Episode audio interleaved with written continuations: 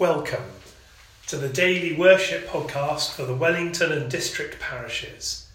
A few minutes in our day for praise and scripture and prayer.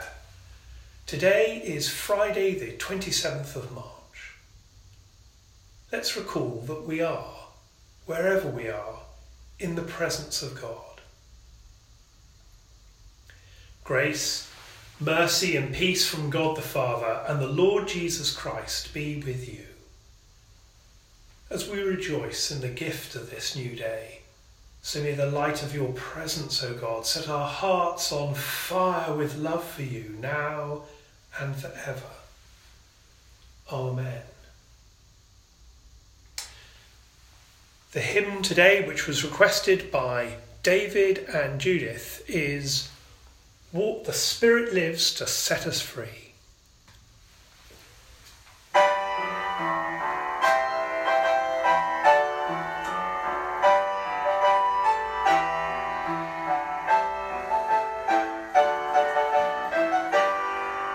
The Spirit lives to set us free. Walk, walk in the light. He binds us all in unity. Walk, walk in the light. Walk in the light. Walk in the light. Walk in the light. Walk in the light of the Lord. Jesus promised life to all. Walk, walk in the light, the dead were wakened by his call. Walk, walk in the light, walk in the light, walk in the light, walk in the light, walk in the light of the Lord. We know his death was not the end. Walk, walk in the light, he gave his spirit to be our friend. Walk, walk in the light, walk in the light, walk in the light, walk in the light, walk in the light of the Lord. The Spirit lives in you and me. Walk, walk in the light, his light will shine for all to see. Walk, walk in the light, walk in the light, walk in the light, walk in the light, walk in the light of the Lord.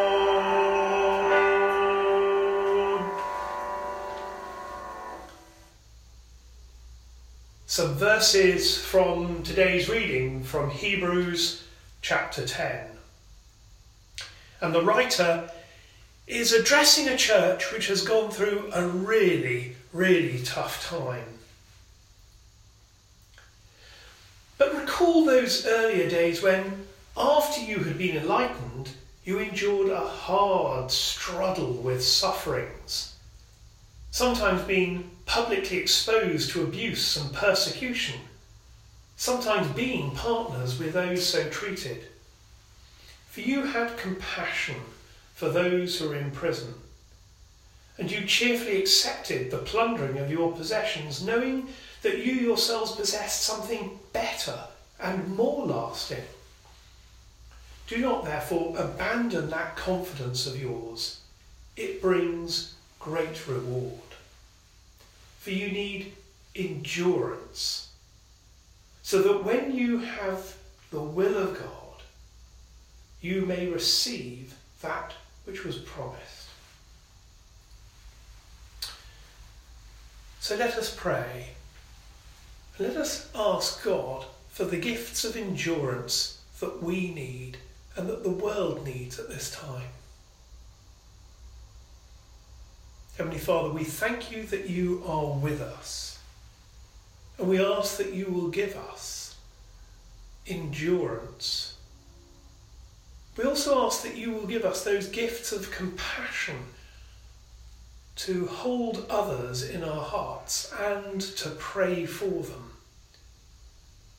We thank you for those who are able to help others in practical ways. and we rejoice with someone who has gone through a very, very difficult time. If we rejoice with Anne, who has endured surgery and radiotherapy and chemotherapy, has had to self-isolate for a long period, and now is free of cancer. So, Father, we praise and thank you that you are a God who constantly pours the abundance of your generosity and your healing upon us. All this we pray in the name of Jesus Christ. Amen. The Collect. Merciful Lord, absolve your people from their offences, that through your bountiful goodness we may all be delivered from the chains of those sins which by our frailty we have committed. Grant this, Heavenly Father, for Jesus Christ's sake, our blessed Lord and Saviour. Amen. As our Saviour taught us, so we pray.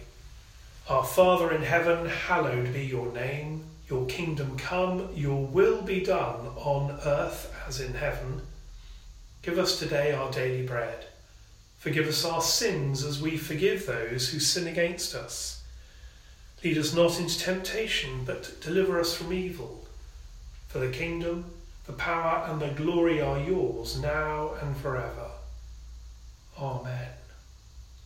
And as we continue on our day, let's ask for God's blessing.